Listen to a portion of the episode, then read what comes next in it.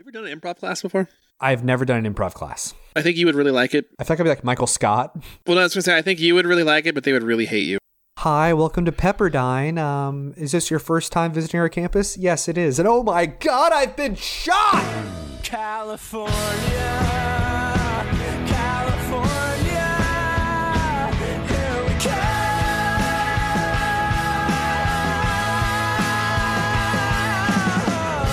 Keeping Up with the Cohens, an OC rewatch podcast. Hello and welcome back to Keeping Up with the Cohens. We are coming to you live from Newport Beach, California. My name is Ryan Drake, coming to you actually live on a very stormy evening in Oklahoma City.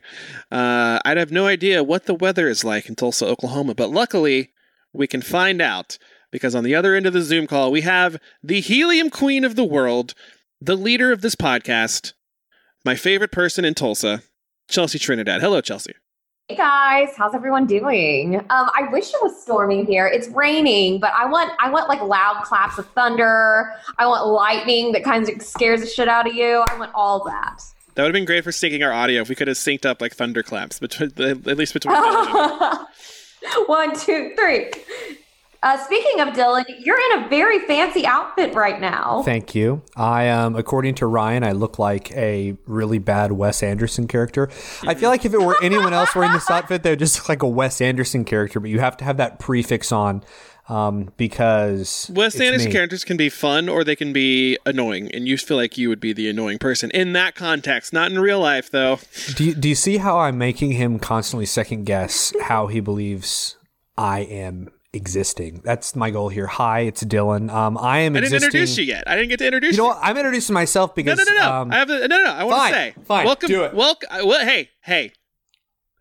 I would like to say hello and welcome back.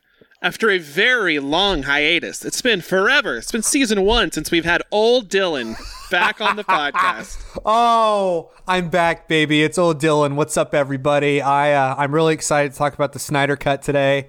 Um, we're gonna have a great time. Um, but what's up? It's Dylan. Uh, I'm I'm with Ryan um, spiritually, but not physically. It is raining here. It feels like we're in an episode of mm, I don't know Grey's Anatomy. So I'm really excited to talk about the OC today. Hey, we are all we are all we are all now somewhat vaccinated, so we can we can be together some very soon. I feel like we're we're getting close. Oh my gosh, I can't wait. I it, I don't know if you guys have heard this. I know we have a big OKC contingent, but when Ryan does his first uh, DJ gig, we're gonna do a balloon drop. It's gonna be insane. Prepare right. yourself for it.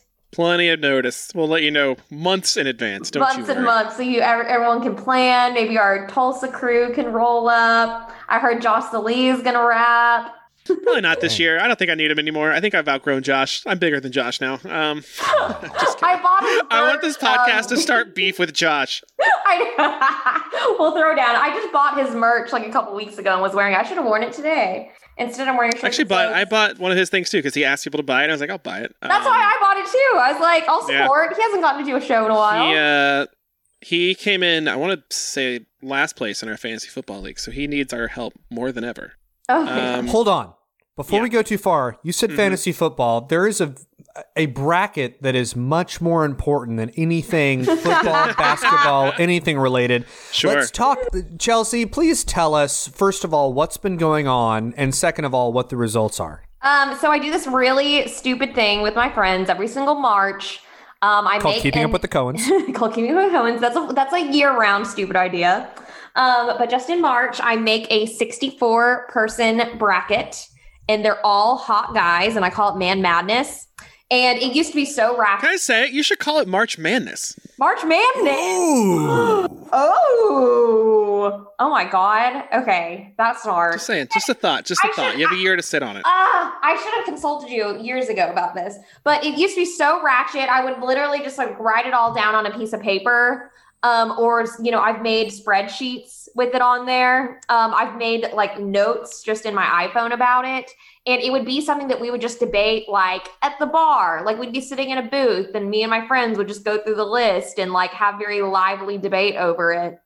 Um, or we do it in someone's living room and someone would sync up their iPhone to the TV so we could kind of compare pictures. Um, But last year, that was all, um, you know, those plans were all dashed because of lockdown. So instead, I got together with some friends that I have on Twitter and we set up a whole Google form. We started inviting people. Um, this little thing called Zoom that we're recording on right now became a thing. So I thought it'd be fun to do some live panels. And as successful it was last year, this year the um, audience doubled. Um, actually, this little podcast crew right here, um, over 300 people watched our um, panel on it. Wait, really? Why? I think that's more than listen to our podcast. Why would they waste their time? No, Should we need to do, do we was need to so switch funny. the format? Do we need to switch the format of this podcast? We're just talking about There- guys. There were multiple people who watched, uh, like, commented along as they listened and would like respond to things that we'd say on the podcast, uh, like in the panel in the comments. Interesting. So I don't know. I, maybe people just like hot guys more than the OC. I don't know. But um, the winner of this year is Michael B. Jordan, which I think is pretty cool. Yeah. Oh, I thought it was Harry Styles. No, Eric Michael B. Jo- Killmonger. Yeah. Oh, uh, wow. Harry Styles that's was that's right. final two, and we were certain. My husband was like, Harry Styles won this thing last Sunday, like during the Grammys, but. My, Michael B. Jordan ended up pulling it out, which is good because he's been in a Final Four finisher for the last like three or four years in a row. Has never won before. This is a big year for him. I'm excited. The reason your dogs are freaking out is because the UPS guy is here, and it's because I'm in your house watching what's going on. I just want to warn you that. I also, so- Really, Over my that's shoulder. a really weird thing to say, Dylan. You know, I, I just, I, I'm trying to make sure that I'm, I'm providing a service on this podcast, especially to Chelsea. But You're not. I got to say that the, I'm not the um, old Dylan, old Dylan's not. But I, I feel like at the very inception of this podcast, one of Chelsea's biggest worries was that people would look at our cover art of us all in high school, and she. I remember you said that you were worried that people wouldn't realize we're hot now. Um, and That's so I'm deal. very glad. I'm very glad that you were able to accomplish something for Man Madness, and people were able to see that both you and Ryan are hot. um, and I've actually somehow continued to go downhill. Um, but so Whatever. we, congratulations. we're all like peaking in our 30s, so this is That's this right. good. That means that we were. That That's means right. that we were like, you know, I don't know. It's much better to peak in your 30s than it is to peak in high school. Well, speaking of peaking, speaking of peaking, that could have been the name of the podcast. Uh, I want to quickly. Uh, I felt I was going to bring this up last week, but we got so we've been the last two weeks. We've gotten so off track. I thought if I bring this up, it's just going to make us more off track. But I don't wanted to bring it up this week and say that I fell down an OC rabbit hole probably two weeks ago. And when I was going down this rabbit hole, I discovered that this is really interesting to me. I don't know if you guys care about this at all, but I discovered that in the year of our Lord 2015, there was, and I didn't know about this at all, there was a quote unquote unauthorized OC musical. Have you guys known about this? No, this is the first I'm no, hearing of it. tell me this. So, uh, there was an official, like an official unauthorized OC musical, and then there was even more like spin-offs of like more local theater versions of it. Um, but the big main one I w- found to be so interesting because they got um, a lot of musical people who I guess are not quite good enough for Broadway, but they're good enough for the OC. Um, and they also cast Autumn Reeser. Autumn Reeser was in it playing Julie What? Cooper. what? Yeah. Autumn Reeser playing Julie Cooper was part of it. And there was a big, I read a bunch of articles about how Melinda Clarke and Rachel Bilson and Josh Schwartz all went to like the, the opening, the big opening. So even though it was unauthorized, it was very much co-signed by, by the cast. But there's, and there's, but there's no video. Like it's really hard to find videos of this. I don't know if they only did it once or twice or if they took phones away, like they do it like a Dave Chappelle show or something. Bootleg somewhere. we just gotta find it. So I found a few videos that I had to search deep for. Mhm. Um, the most interesting one to me, though, because I also found the entire version of like one of the smaller like community theater versions, which is its own special hell. Um, wow. That if you find that one, it's kind of funny, but it's also very cringe. but there's a whole like 90 minute version of that one on YouTube. Oh, I know. I met someone who's really nice and probably has a giant home. Hello. Hello. Are you there, Sandy? Yeah, Sandy Cohen speaking. It's Brian from Chino, California.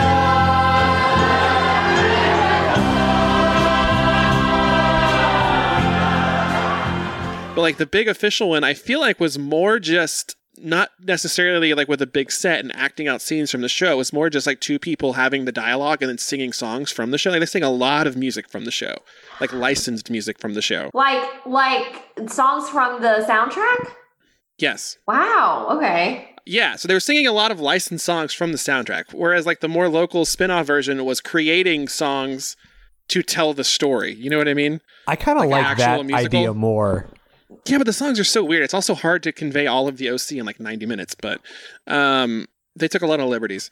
I watched a lot of this by the way. Um Yeah, this is a. cr- I can't believe you never even mentioned this in the group text or anything. I also can't believe that one episode of this podcast is already longer than the entire OC musical.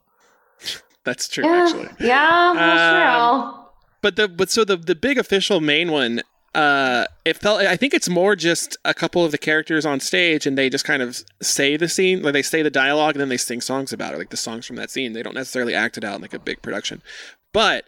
Um, I there was one video that I saw, and it's really it's kind of cool. I'll send it to you guys in the group chat.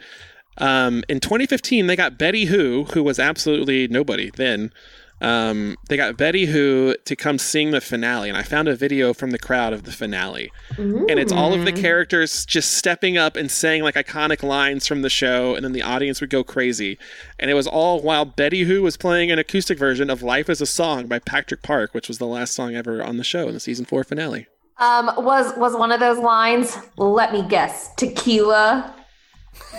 That was No, so, but that, that was, was- awful. That's my favorite scene of this show i've seen in so long i want to take your pulse on that oh actually Oh my god, I'm obsessed. Me, I, that was one of those scenes that me and my sister just like I, my whole family just oh, like we were like, this is so problematic and so funny. We can't stop. that scene is amazing. So I want to talk. We're we're covering episodes seven and eight of season two today of the OC. And first of all, overall, I'm feeling I'm feeling like the show is starting to find itself in like a rut a little bit. Mhm. Yeah, absolutely. Like it's starting. Like I'm just sitting here going, like, what are we doing? Like, what kind of holding pattern are we in right now? Like, what's It's happening? every Is- episode. Seth and Summer is the same situation. like, Yeah, I mean, it feel literally like is the have same thing. three episodes of the same. Like Lindsay and Kirsten are trying to figure out their relationship, and Seth and Summer are trying to kind of move on, but not really. Like I, you know, Caleb's doing shady shit. Like, come on, guys, this is getting a little redundant here. But there is just an incredible scene. My favorite scene, and probably maybe since the premiere of season two. And it's again, it's Marissa being Marissa at Jimmy's going away, Tate's going away party. So good. It's so fucking good. I can't wait to get into it. You guys want to get into episode seven? Yes. do it. and for the health of the podcast, I am leading this discussion, so I will keep us on task. Y'all know my style. For the health of this podcast.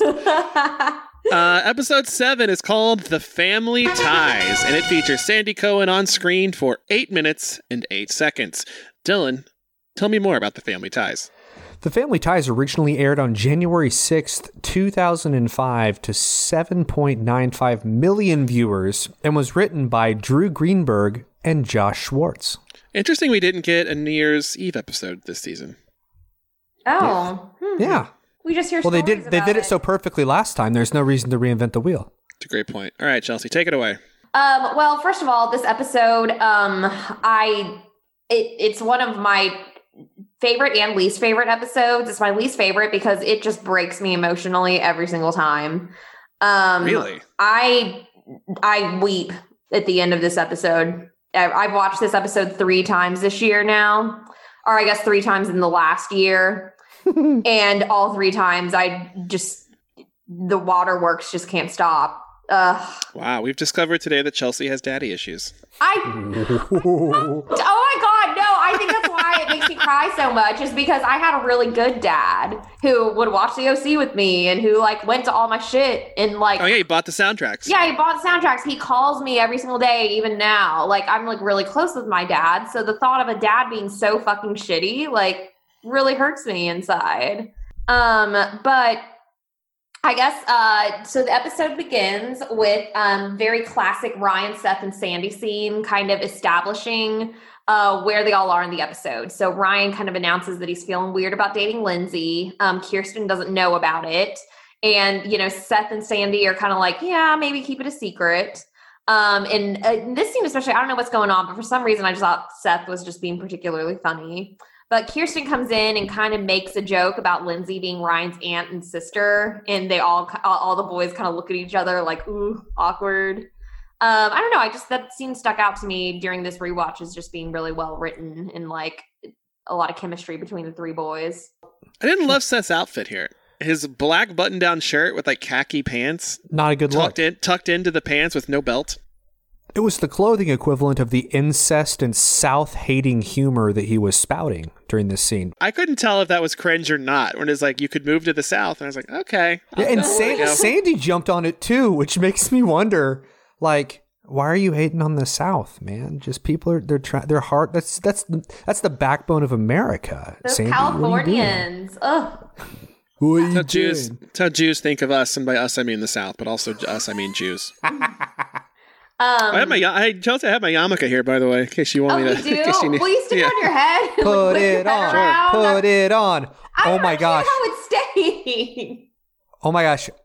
Hold on, hold on. I got to get a picture of this because you're wearing a yarmulke on our OC podcast. Here, bow, bow your head. and I got it. Don't worry. I am happy. Going on the Yahweh is happy. It's going on the gram. It's uh, we have to do a seder. We have to do seder this week. It's Passover. Oh, it is Seder this week. Mm-hmm. My goal is to go to a really awesome Seder party. You're not invited to mine, so good luck. I know. no one that's ever invites fine. me to theirs. Hey, Oh. Chelsea, you want to have a Seder party? Yeah, I'd love to. That's Cultural blasphemy. appropriation. Hey, I'm, I'm a completed Christian, baby. You have to read. You have to read the Torah backwards. Don't forget. um, so the next scene, kind of the same thing. They're just establishing like the context of the episode, and Marissa is um talking to Summer about DJ and her dad meeting. And, you know, she tells Summer, like, I just really want them to like each other. Like, my dad is the only sane one in my family. Like, he's the only one there for me. Um, so that kind of like lays out the stakes for the rest of the episode. Meanwhile, in kind of Summerland, um, Zach actually Summerland. Summerland. That was there's a TV coming. show called that, wasn't there? Coming this fall to AMC. That's like a Weeknd album. I thought. Or it's Kiss Kissland. Maybe. Kissland. I feel like Summerland was a, a, like a TV show with Jesse McCartney in it. Jesse McCartney. All right, I'm gonna look this up. You keep going. Okay. Um, well, I thought this was really funny because now, you know, Seth and Zach are kind of becoming friends outside of summer. And Zach pulls Seth aside and tells him that he kissed an old family friend of his at Squid Roe. And I don't know, have you guys been to Squid Roe before? I immediately, I immediately thought of you. He was in Cabo at Squid Roe. I was like, Chelsea's probably been there. He's probably did some sightseeing there recently. Oh my gosh, we we had my bachelor our, our bachelor bachelorette party there, and um, I was actually there for a wedding a couple weeks ago. And the uh, the the kiddos getting married did that too, and someone actually got taken hostage. Like as a joke? No, like for real. Like they were trying to get in a cab, and these other people like grabbed them and threw them in a van, and they said they had to give them seven hundred dollars to let them out. Did, did you Wow. negotiate with terrorists? Um, yes, they did, and I'm laughing just because like they were like I, obviously that was scary, but like they got him back and everyone's okay. There was no like permanent damage other than like the trauma of being thrown into a van. But like you know that, that if that tells you anything about the sketchiness of Squid Roe, like Summerland is a 2020 British drama film starring Gemma Arterton. Of Ooh. James Bond film. what on earth? What was the Jesse McCartney show then? Uh, Winterland. I don't know. I'll look it up. Oh my gosh, that's gonna bug me. I'm gonna find it out and group text it to you guys. I'll put it on the Instagram so that our viewers know what's going on. Um, but like so also i just want to say that like so zach kissed uh, a woman who is 14 years older than him His math tutor. his math tutor right yeah, yeah. who's going through a divorce Chingy and Tequila. were chingy and tequila were involved. Uh, seduction has no two finer allies. That was a great line. Um and yeah and so just a weird thing like it's a weird thing for zach to do. Like i feel like we look at zach like it, it even shows in the previously on the oc it shows marissa saying like oh my god zach's so perfect. It's a weird thing for zach to do is to make out with a woman who's in her clearly in her 30s and uh, you know, it's I don't understand. It's like the Chelsea. It's the Chelsea little huddy fantasy, but So, so uh, this episode involved a whole lot of really Zach centric storylines, a lot of up close shots of Zach. And I have a question, and it's something that has been like gnawing away at me since I watched these episodes, and honestly, this whole season. Also a TV show, Summerland. You are correct, Chelsea. Oh my gosh, and Lori Laughlin in it too. Vindication. Rip. Um, is Zach is Zach cross-eyed? Is he? I think Zach might be cross-eyed. I have not noticed, but I As- would not be shocked. As someone whose one of my eyes is is higher up on my skull than the other one, I mean, I empathize, but this is the first time I've noticed that. I think Zach might be a little bit cross-eyed. That's all right. He's still hot. Yeah. Yeah, he, he's like per- Perfect. he's like perfect, Coop. Yeah. So Ryan and Lindsay kind of run into each other's school, and they're they're kind of awkward just because of the whole thing going on. Um, but meanwhile, uh, Kirsten decides to make an effort to reach out to Lindsay. So again, I just want to say I looked into this, and uh, Shannon Lucio, who plays Lindsay, was 25 when they shot these scenes. Whoa. But because I really like Lindsay, I like Lindsay more now than I ever have in the history of like watching this show for most of my life. I never really liked Lindsay, but for some reason, right now, I'm really into Lindsay. I think she's really cute. I think she's really cute. I think she's really funny. Uh, she's been thrown into a bizarre situation, but the thing that drives me crazy about her, and she fixes it, I think, in the next episode. But every scene we've had up to now, her hair is pulled back so tight. it is in a really tight. It's so tight. She looks bald. The the only thing that bugs me about Lindsay is whenever, whenever she gets excited, she talks in a really high pitched mouse voice. Like, that's she the Anna's. Funny. Yeah, yeah, she's got Anna. She's got Anna disease. Well, Anna was more breathy and deliberate. Um, but you know, oh gosh, sorry. I now I'm gonna get in trouble for doing imitation. No, I'm fine with this. This is good. This is good. Lindsay is like squeaky, like uncontrolled. I don't know. I like Lindsay. She seems uh, cooler as an adult, probably because she's 25 and she's acting like a she's acting like a teenager who is also like 30. Yeah. Um, so Caleb, ever since the revel- revelation about uh, Lindsay came out, he's been freed and cleared of all criminal charges. Um, which this leaves Jimmy and Julie in a weird spot. Um, I think that they, whenever they got together, in the back of Julie's head was, "Oh, good, I'm going to be rid of Caleb soon. He's going to go to jail." And now that he isn't, um, you know, they they start to break up, but then I guess their attraction is so strong that they kind of decide that they want to continue.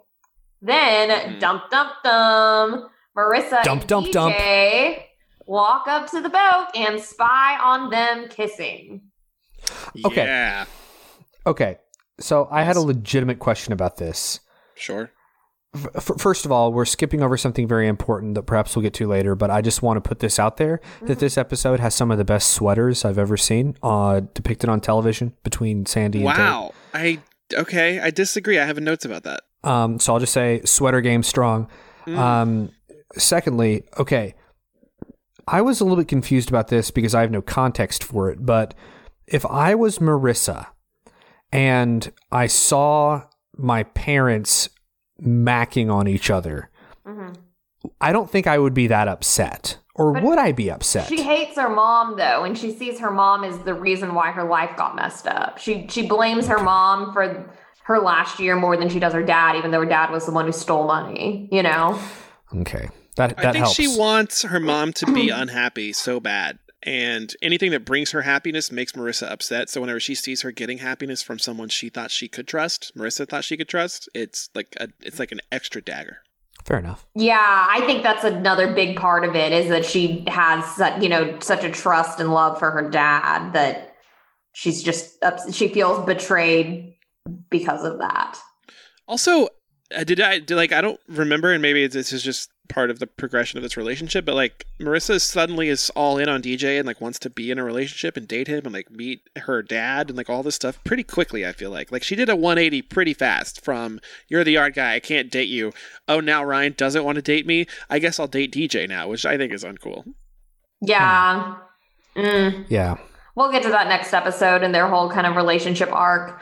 Um, but let's hop over to Al- Alex Land.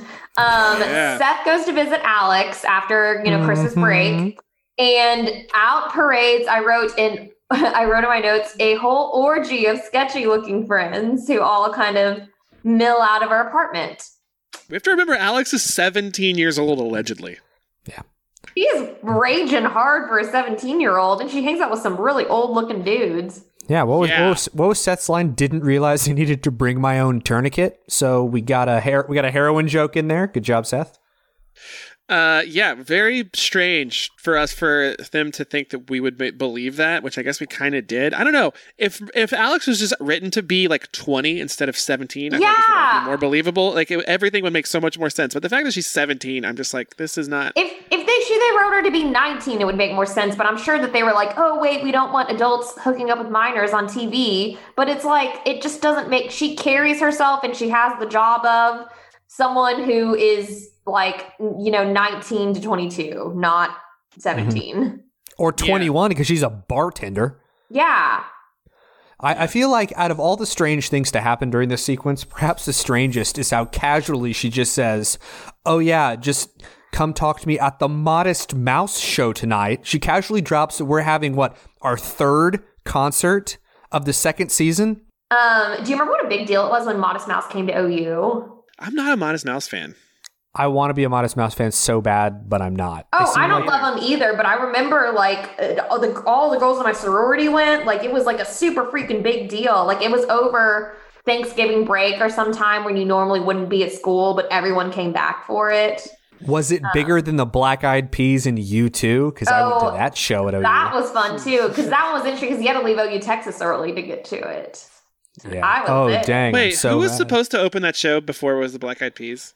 Oh, I can't. There was some. even The remember. U2 was on tour with somebody way be- bigger and better, and then they just didn't do the Oklahoma show, so they got the Black Eyed peas. That's Peas. funny that you think there was someone bigger than the Black Eyed Peas. I know. We know the Black Eyed Peas and this show, the OC, have a very Let's torrid our in history. here. Yeah. Yeah. Yeah. But yeah, so Modest Mouse is coming to the bait shop, and I guess Alex and Seth are going to hang out there together. Like, I didn't really understand that either. She's like, I'll see you at the show. And I was like, was he planning on going to the show? I don't know. So Seth's confused about it. Him and Sandy and Ryan have yet another epic man combo. Uh, they're kind of making dinner together, which is a really sweet little family scene. And Kirsten brings Lindsay over for it.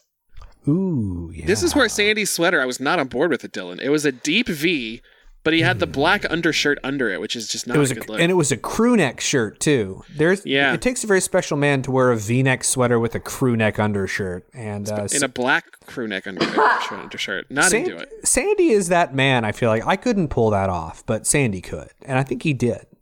That's my outfit of the of the world. Oh. Um, so Marissa calls uh, Jimmy out. Um, I so I would say this is probably the most soapy episode that she has. Like I would think I would say it's the weakest of all of her emotional outbursts.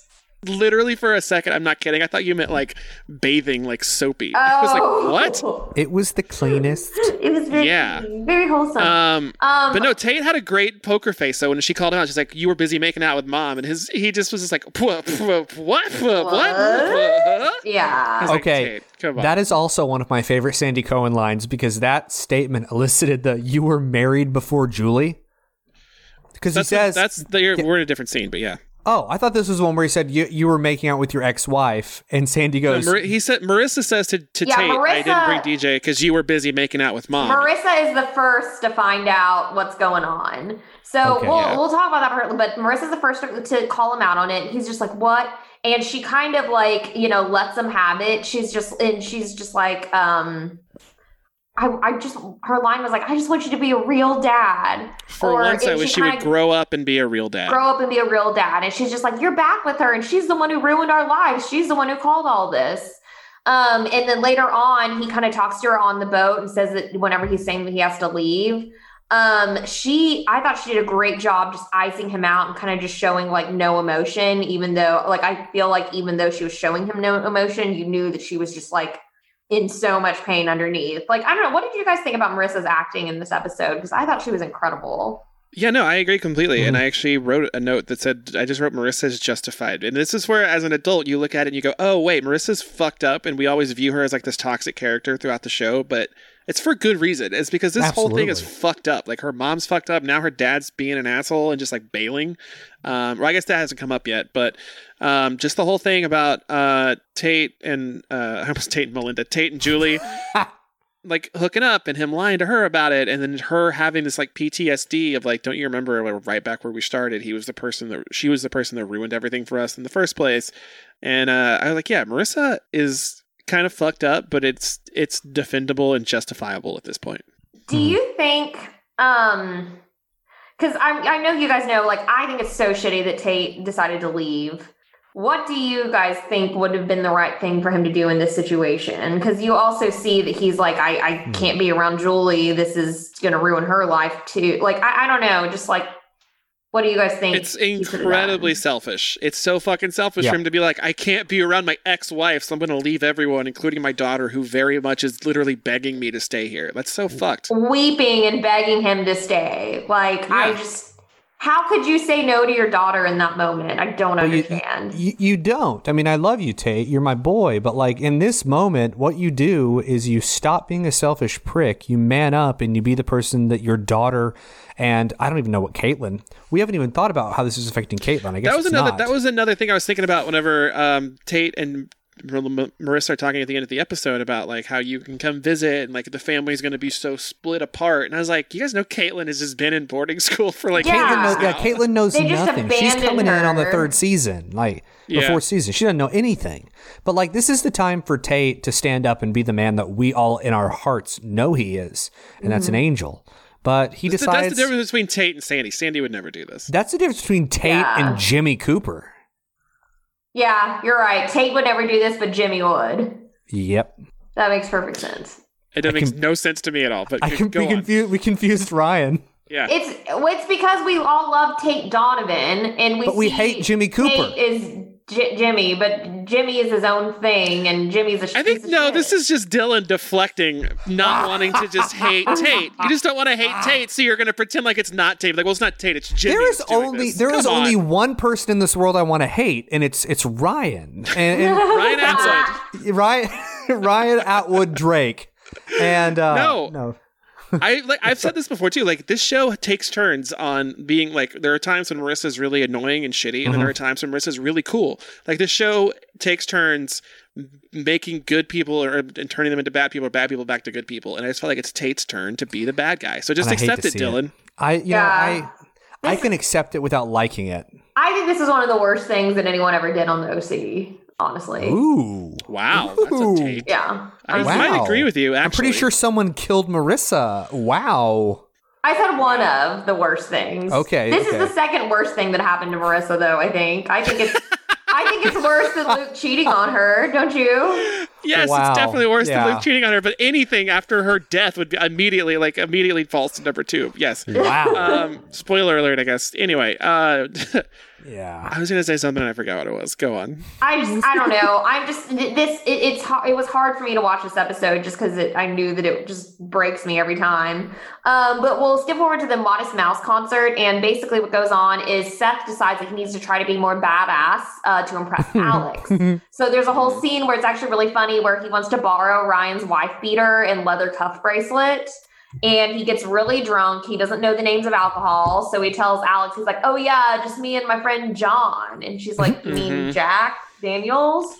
Um, It says John, then Jim, then Jack, which I feel like is what, what is it? What's the three wise men? Isn't it Jim, Evan. Jack, and Jim Beam, uh, Jack, Jack Daniels, Daniels. And I think there is a And John. John- somewhere.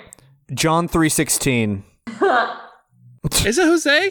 no, I think it's all whiskey. I thought it was Okay. Jim, Jack, and Evan. I don't know. I'm gonna Whatever. look I'll look, I'll figure it out. Um, but something really funny occurred to me, and that is that drunk Seth at the Modest Mouse concert acts exactly like regular Luke would have acted if he was there. Ooh. Like he's oh, big, he's like very around- sweaty. He's screaming, he's pointing, he's like Modest Mouse.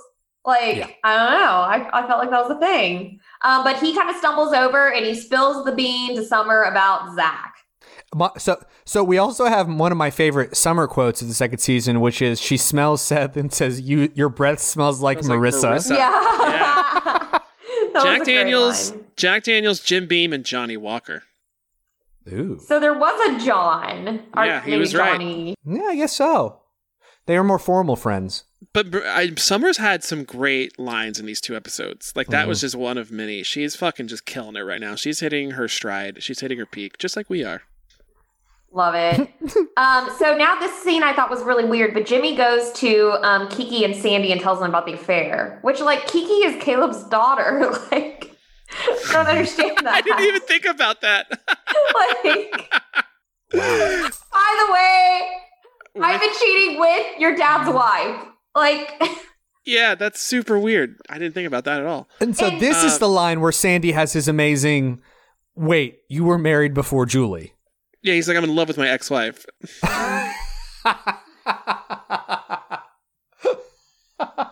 But like, let's talk about how I was gonna say. Let's talk about how Jimmy is like fuck Caleb and many like you know he was like boning his daughter Literally. and now he's boning his wife. Like, jeez. He's going for the Epcot tour. He's boned both his daughters Oh, Oh my gosh, he has. and now his wife. Lindsay, Uh, run. Lindsay- oh my god, I'm shocked they never went that direction. Honestly, Tate's Um, coming for you. oh my gosh, Gross. Robinson. this came out of absolutely nowhere. Like there was no hints of Jimmy putting feelers out for a job potentially. This just felt like, oh, Tate's like has to go shoot another show, so we need to get rid of him immediately. Here's Mm-hmm. the thing: we just wrote into the script. Well, I heard some people say that like Jimmy didn't really like filming the show. Do we know if that's true or not? I refuse to believe it. Uh, I don't know. I like that you call him Jimmy when it's Tate, and we call Jimmy Tate. But yes, uh, I don't know. I I need to look into this, but it just felt, it felt very just absolutely out of nowhere. Do you guys do you guys ever watch House MD? Yeah. Uh, it's not lupus. Yeah, I do. Okay, do you remember? do you remember when uh, Kal Penn was on there? yes. Yes, and Olivia he- Wilde was on it too. Yeah, Olivia Wilde was on there. She was one of the Um, first. Cal, no, she was part of the second wave of like doctors. oh, you're right. It was that other girl who was Jennifer another country. Morrison. Jennifer Morrison. That's right. That's right.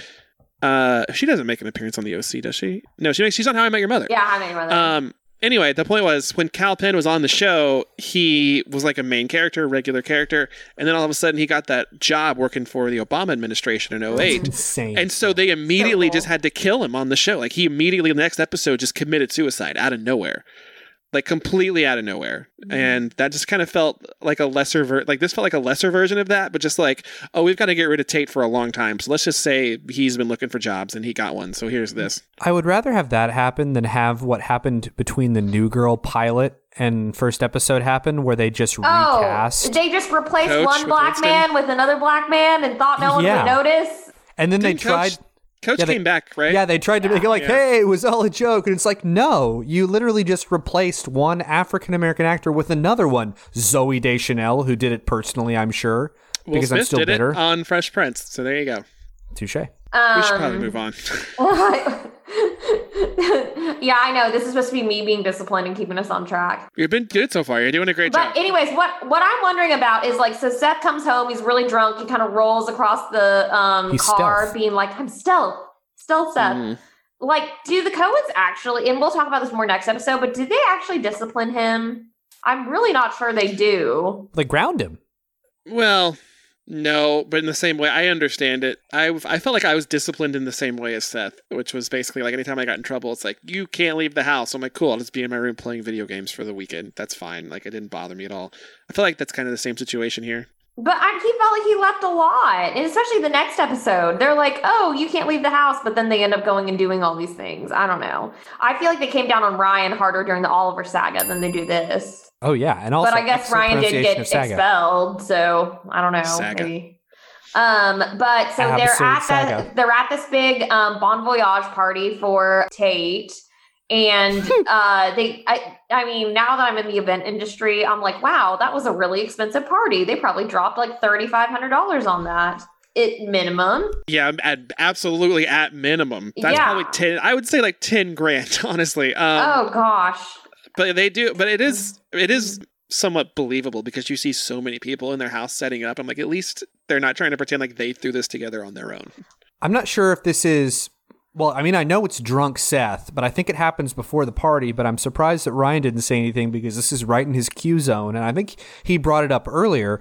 It's whenever Ryan was talking about how Seth was throwing up. And at one point, Ryan. I wrote you know, this as well. Yeah, and Seth goes, How much vomit? Like the little girl in The Sixth Sense, which is insane because that little girl in The Sixth Sense was played Yeah. by Mischa Barton. That was Marissa. It's all one universe. Yeah. That's all I have to say. I just Remember when I remember when I tried to connect that and say that like the existence of uh of somebody. Bruce the Willis, existence of Bruce? Willis. Yeah, something like that. I forgot. I have to go back and listen to old episodes. I need to do that. But yes, You don't re-listen think, to the I think uh, you season connected every Bruce day. Willis with Rachel and Rachel with uh, Tate Donovan's run on Friends or something like that. yeah. There was there was a connection. There was six degrees of of uh, Sixth sense Mischa Barton. There you go. Thanks, Dylan. Um, Dyn- dynamite dropping. Yeah. So this big Old party Dylan. happens, and um, first of all, Jimmy did not tell Julie that he was leaving. Um, so she finds out literally when Caleb, which is so weird. Like I feel bad for Julie here. I do too. You can tell that they like their relationship is so fun and it's good. Like it's a good relationship, and I feel like they are supposed to be together. Based on what we've seen from other couples on the show, like I don't feel like Ryan and Marissa are supposed to be together, but I do feel like Tate and Julie are supposed to be together, just based on how they are around each other, based on the chemistry that they have. And uh, I actually felt bad for Julie that he's just like fucking I'm out, and he didn't even tell her. And obviously, they're both doing very wrong things. Uh, she's married. But the thing is, in that episode when they were kissing, she decided, I know I'm married, but I want to do this with you. So, like, I thought presumably that meant like she was going to get untangled from Caleb. That's a nice way to say divorced. Yeah, I- again, that doesn't really make sense. Like, I would love to know what they were intending with that because I'm sure they intended something. We just didn't pick up on it, and I'm sure mm-hmm. most people didn't pick up on it because it wasn't written well enough. but yeah, it's like she says, like, I- I'm gonna walk. I'm gonna walk towards something, and Tate's like, depends on who you're walking towards, and they make mm-hmm. out, and then he's leaving. Like, that's it. Like, I don't, I don't know. I, I thought that she meant like, I thought that that conversation on the boat was let's, let's like more than just let's continue having an affair. I thought it meant let's be together. Um, so And they then get that back. They do get back her. together again in season three. They get Uh, back at the end of this season. Yeah. Okay, and like Marissa's super happy about it then, right? Like I feel yeah, like she was. She is. She's so, and it's like the first time her and her mom have had like a positive exchange in years is whenever she finds that out because she's really happy and supportive of that. Um, but Marissa rolls up wasted, and um, Oh yeah. Oh yeah. Season one, baby. Love this scene. it's it's great because we get a little bit of a glimpse of DJ. You know, like she's so smashed and she's kind of drunk, and, and Julie's like, "Are you drunk?" And she looks at DJ and has just the iciest, most cold look in her eyes, and she looks at DJ and she goes, "Let me guess, tequila." Let me guess. Tequila? She was like this when I picked her up. You don't have to defend yourself to her.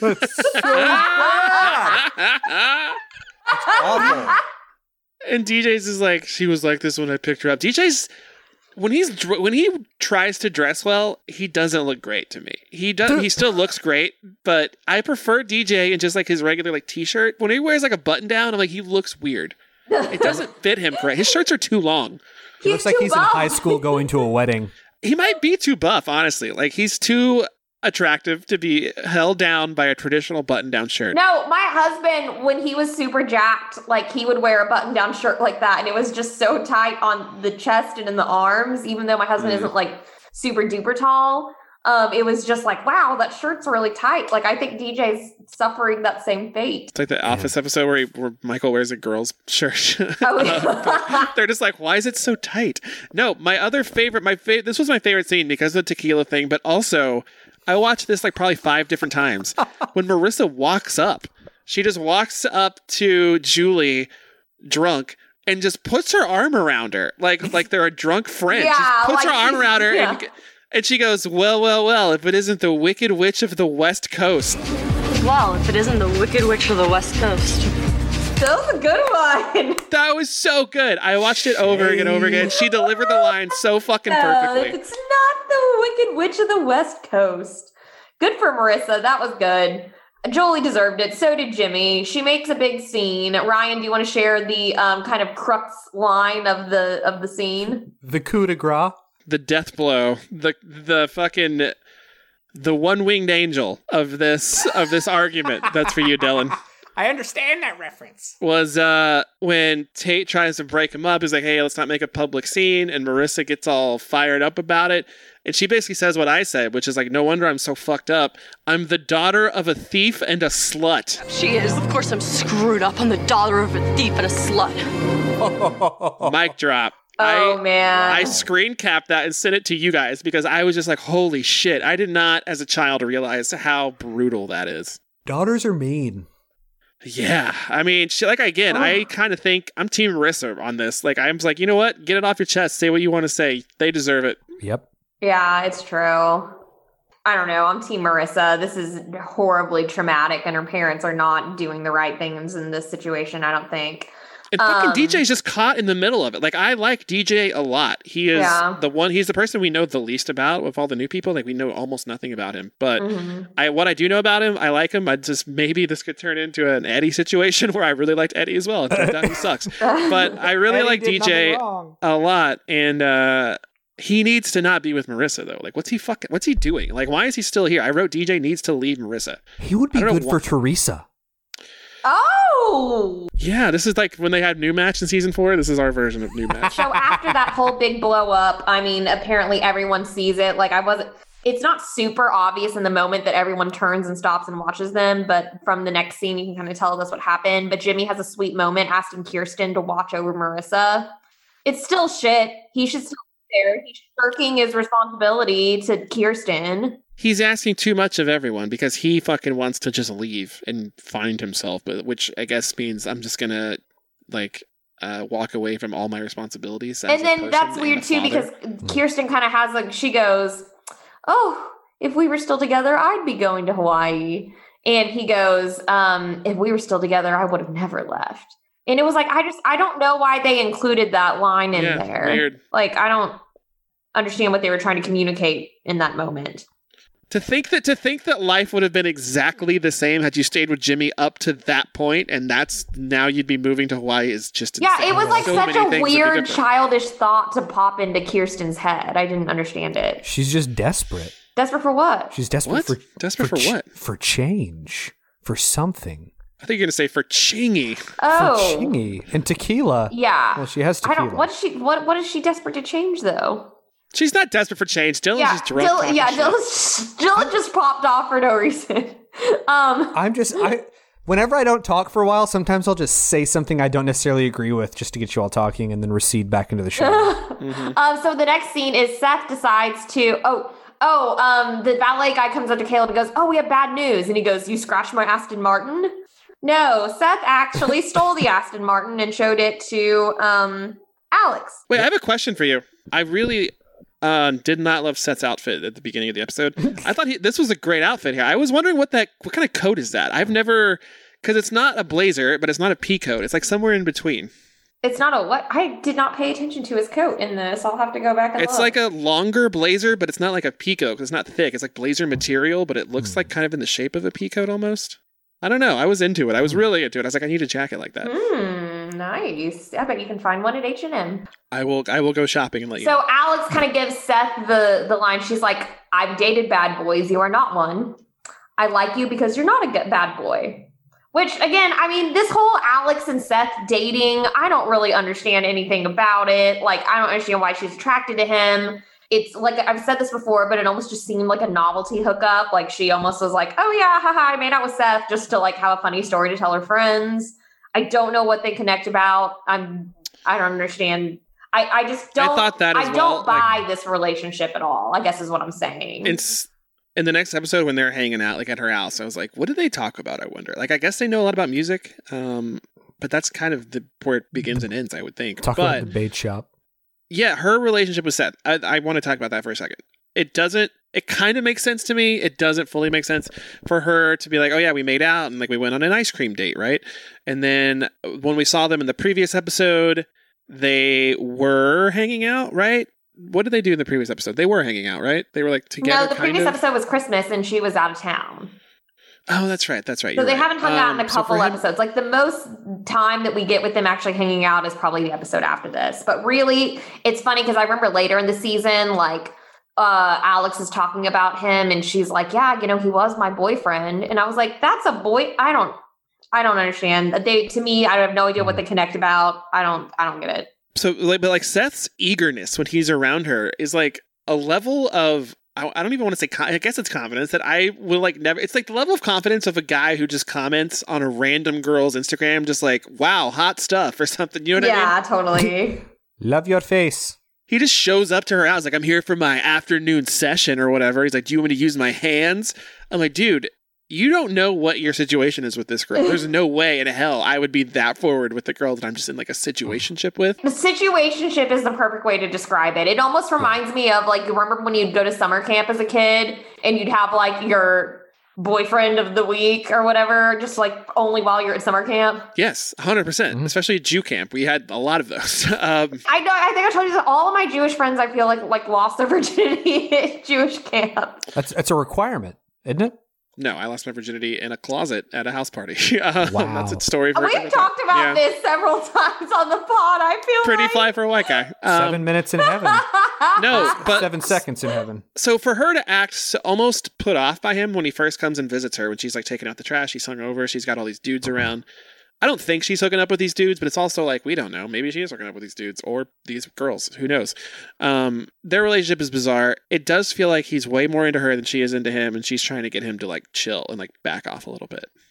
But she's not out on him. hmm Um, outfit of the episode, which is funny because I feel like you guys would have picked other things. Like you guys were very outfit aware this episode, but I actually thought Summer's outfit was really funny and weird. Which one? She one? wore like a very long ruffled skirt and a flowered cardigan, and she had her hair in these weird little pigtails. Uh, in my notes, I wrote "Big Anna energy," and she was dressed as the orig- the original Miss Frizzle, Wow. not the new Miss Frizzle, but the Oh original. yeah, lots of discourse on Miss Frizzle I've seen. Yeah, it's It's a Twitter's- big week for Miss Frizzle. Twitter's popping off about Frizz. but so Summer and Zach had some great scenes about the whole hooking up with the. I keep wanting to say nanny, but I guess it was a tutor. Um, Mhm. but like one of Summer just has so many good lines. But like one of them was, "It's so it's not even '80s cool to hook up with your tutor. She should have at least been a hooker so to help you get into Princeton." Yeah. Oh yeah, she was. There's lots. Of, it's a big '80s uh, reference TV show. Summers just- Summers lines were so on point, but I want to I want to get on Zach momentarily. So this whole weird thing where he's like this me cheating on you with my math tutor and you finding out about it. This is a big deal for us because it's our first fight that's not about Cohen. That's gaslighting. No, that's He a is- master class move. I don't think it's gaslighting. I That think it's is- a fucking master move. Chelsea, you are the arbiter here. He thinks it's masterclass. I think it's gaslighting. Tell us who's right. I don't think it's gaslighting, but I I don't know. You're turning the negative into a positive. He's not trying to convince her that she's wrong. He's saying like, "Yeah, I fucked up and we're having a fight about it." But yeah, look I at this think, it, crazy I think thing. it was him being slick. Like it was him being slick, but he wasn't like. I, I don't think he was trying to like mislead her. I think he was trying to distract. Hmm. I I support that move. I was like, damn, that's a good move by Zach. Um, but also, so Zach and Summer up to that point, let's say up up until they they go on break, they are boyfriend girlfriend. Or is, is that what we're supposed to believe? Because they've never I think said so. that. Yeah, well, okay, this happens to Summer a lot. Then how come her boyfriends all smooch on other girls? That was my next thing. Was like she's so forgiving of these dudes for making out with other people when she's allegedly with them. Everyone else would break up. Like literally, that's why Charli D'Amelio and Lil Huddy broke up because he kissed like Addison Rae or something like that. Not Addison Rae. dude. Or Bella Poarch. He he kissed another like can I tell you? girl on TikTok. Two second sidebar. I don't hate Addison Rae's music. I don't love it. I don't hate it. I need to listen to it. I haven't even listened to it. I don't know. it. I don't know. I don't know any of that. Are you following the Vlog Squad drama, Chelsea? Wait, what? Oh my gosh. David Dobrik drama. He's getting like super canceled. Wow. Oh my Okay, god! All right, so we're- we'll have to talk about this later. It's a whole other. Yeah, we'll talk about this offline, Bonus but I'm very interested in the in the Gen Z in the TikTok world drama. But yes, Summer is incredible. Summer is incredibly forgiving to, I would say, to a fault of these dudes who are fucking making out with other girls, and and like she's just like, well, you learned your lesson, so don't do it again. And it's like, wow, that's she deserves And especially so much Summer better. is so wonderful and perfect. Like it makes me so mad. Like she did nothing to deserve any of this kind of treatment from guys. Summer is a girl that you never ever screw up for. And instead she keeps dating these bozos who oh, it makes me really mad. God, bozo is such a great word. Mm-hmm. Yeah, I need to use it more often. Um, we'll talk about the last two scenes that just destroy me every time. Um, Marissa and DJ are kind of at the lighthouse. You know, she's staring off into the ocean. Uh, obviously, insanely upset, kind of simmering down from the evening. And uh, Tate shows up, and she's kind of like, "What are you doing?" And DJ's like, "Oh, I called him." So again, good, good guy DJ. Mhm. Glad that she did. I mean, we knew that DJ was just going to be around for a season, but I am glad that she had someone and she wasn't didn't just have to go with this completely alone.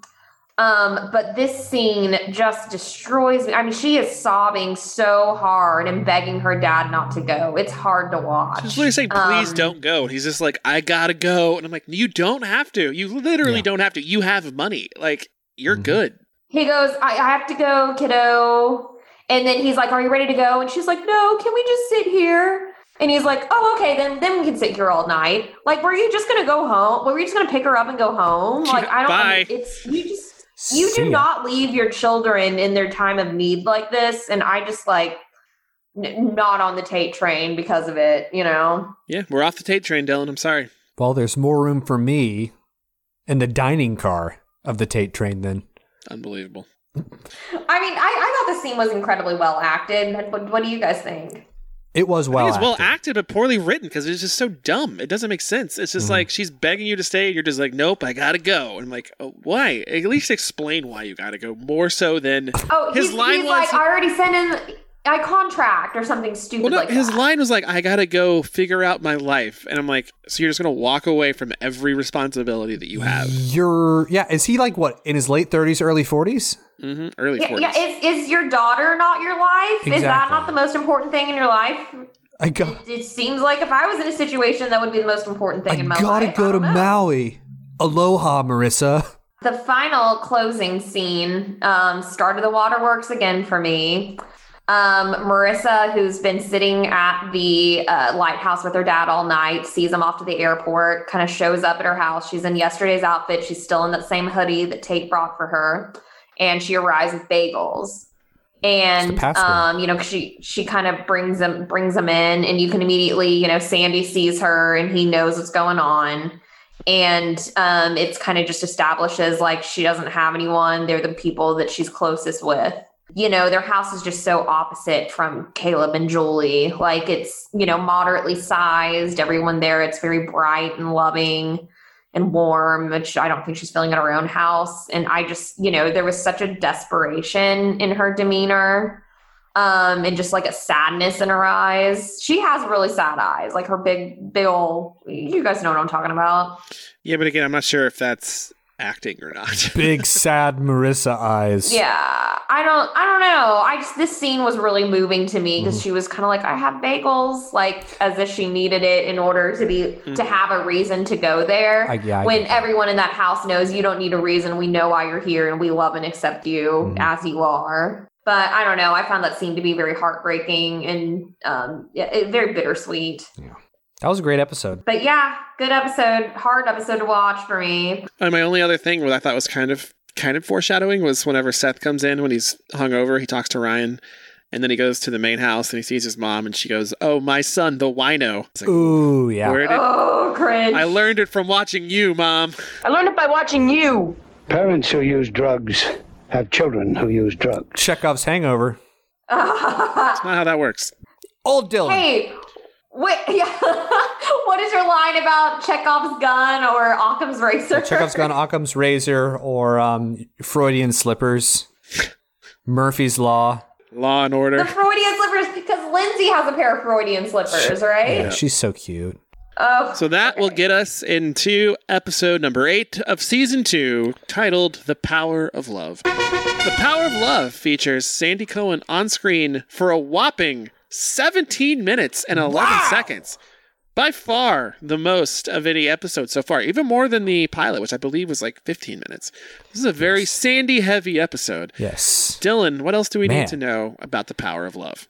As far as the power of love goes, that's a lifetime of lessons. But for the purposes of this episode, it originally aired on January 13th, 2005, to 7.86 million viewers. And it was written by John Stephens. And I got to tell you, Who's John. Stephens? I don't know. Just the guy who wrote this episode.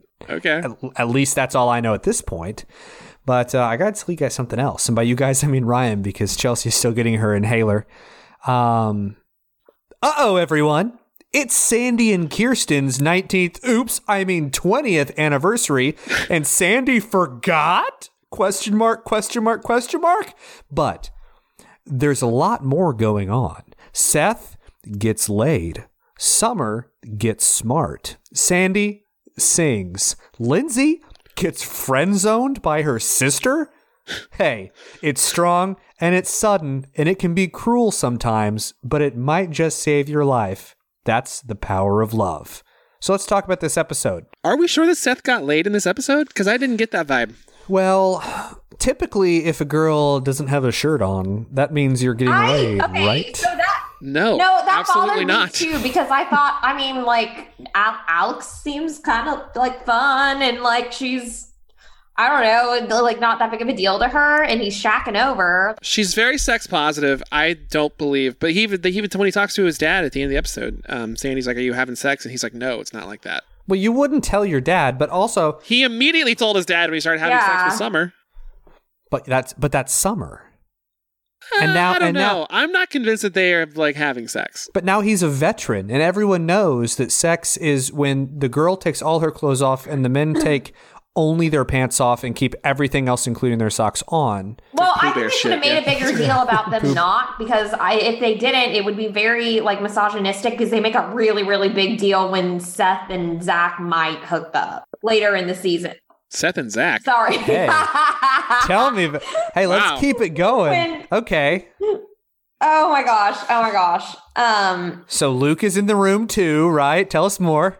No, when I made that like dream blunt rotation joke on Twitter, I was like, Uh-huh. I w- in real life it would be Sandy, Tate, Luke, and uh I guess Ryan, Or Alan Julie, Dale. No, Julie, Julie. Alan Dale. It would be Caleb Nichol. It would just be the it would just be the bachelor party group from season one. I'm just saying that like I for Alex to be walking around like putting a shirt, maybe she was just changing shirts. Like we don't know. Maybe she's getting dressed. I just, I just don't believe they. Had, I thought I thought it would be a bigger deal if they did have sex. I feel like Seth would go to Ryan and be like, "I had sex with Alex," and he didn't do anything like that. He, he would walk into the pool house and scream, "I can't believe I had sex with Alex. I don't know her last name." What is her last name? I don't. Do we ever I think learn? it's I think it's Jones. Alex. Whatever Alex Jones clip I put in the podcast like months ago, I'm gonna put it back in right now. What do you think tap water is? It's a gay bomb, baby. oh my god. So this this episode starts with uh, with Ryan um, solving a very very important internet debacle, which is does the milk go in first or does the cereal? And very clearly, Ryan Atwood places the cornflakes in the bowl first, and then he pours the milk in. Um, What kind of psychopath puts the milk in first? I don't know. Apparently, a lot of the Who internet. would do that? that absolutely makes no not. sense. How do you know how much? The only you Literally no time- sense. The only time you should put the the the, the milk in first is when Dylan, the the way milk you is say the already way in you the say bowl. You say milk, you, you say milk. Yeah, you Milk? say milk. I'm s- so. How do you say it? Do you say milk? No, we say milk, Milk, normal like a people. normal We person? Milk. Milk, milk. Yeah. Not milk. So apparently, I say I say I say milk in Colorado in strange ways. Colorado. Yeah, apparently it's Colorado. Like it's rad. to be no here one drinking says milk. Colorado, Dylan. I say col. How do you say it? Colorado? Colorado. Like like Col- thy rod and thy staff they comfort me kind of thing. Rod. Colorado. Colorado. Okay. But so the so uh, he gets a phone call and it's Seth and we've already kind of touched on this, but Seth is uh, either getting laid or making sure that she's changing safely. Um, Alex is in her house. Alex Kelly, by the way. Alex Kelly. Uh, fake news. It's Alex Jones. Gay so uh, Miss Jones is at her house slash apartment Harry Styles' girlfriend. changing. Yeah, Harry Styles' girlfriend is changing, and Seth is there, and Seth needs uh, Ryan to cover for him because they may or may not have had sex, and Ryan is not really comfortable with the idea. Um, and so we'll see if he's a good liar. I happen to think he's a very good liar, but that's not the most important thing happening in this scene. The most important thing is we see Sandy Cohen doing one of the many things that he does best, and he's tying his tie. He gets a hug from behind, and he gets Kirsten saying, Happy anniversary. And you immediately see just some stellar acting from David Gallagher.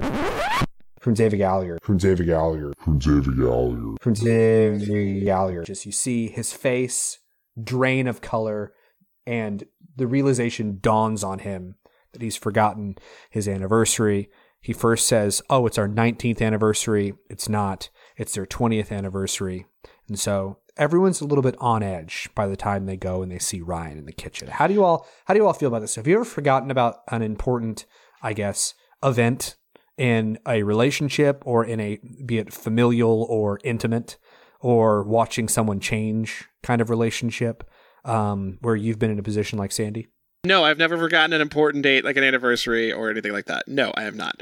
Wow. Uh, I do like that that becomes like a bit in the show. Like that Seth and Ryan both remember the anniversary. Like that's fun. Oh like, yeah. like um Sandy's face when Ryan mentions it in particular Mhm. or whenever he asked them he's like do you know what this weekend is and they're like yeah it's your anniversary Sandy's face was perfect it was like a two second freeze on his face It felt like it was an hour I'm kind of in the same boat as Ryan is. I haven't actually ever forgotten a date, but every once in a while, Leslie will like be really nice and like buy me a gift for just no reason other than, hey, you're a great person. And I'll get that gift. And the first thing I'll think about is, what did I forget? closest thing I think is like it's either Canada or the UK have Mother's Day in March because they just had it like last week. Oh, yeah. And every year you get on social media and you see people, a couple of people being like, "Oh my god, Happy Mother's Day!" and they're posting pics of their mom in March, and I'm like, "Oh fuck, did I forget Mother's Day?" Oh my god, there's like a moment of panic every year, but mm-hmm. that's just in a different country. So we have this awkward situation between Kirsten and Sandy. Kirsten's smart, so I think she understands that Sandy may have accidentally forgotten the anniversary. Um, so they go in, they see Ryan. Ryan is uh, is is wrist deep in his cornflakes, and they start asking him questions. Where's you know where's Seth? What's going on? Ryan comes out of nowhere with I what I think is one of the most off the cuff perfect excuses for where he is. Oh, he went to school early. And then they ask him why. Oh, he had a paper due. Well, what's the paper? And then he hits him with what is it? Um agriculture 20th History century 20th century agriculture or something. Yes, in California, which is like insane and spot on. But then Sandy, of course, being Sandy, he may not be able to remember his 20th anniversary, but he does remember that he used to be a public defender and he's been lied to by the best.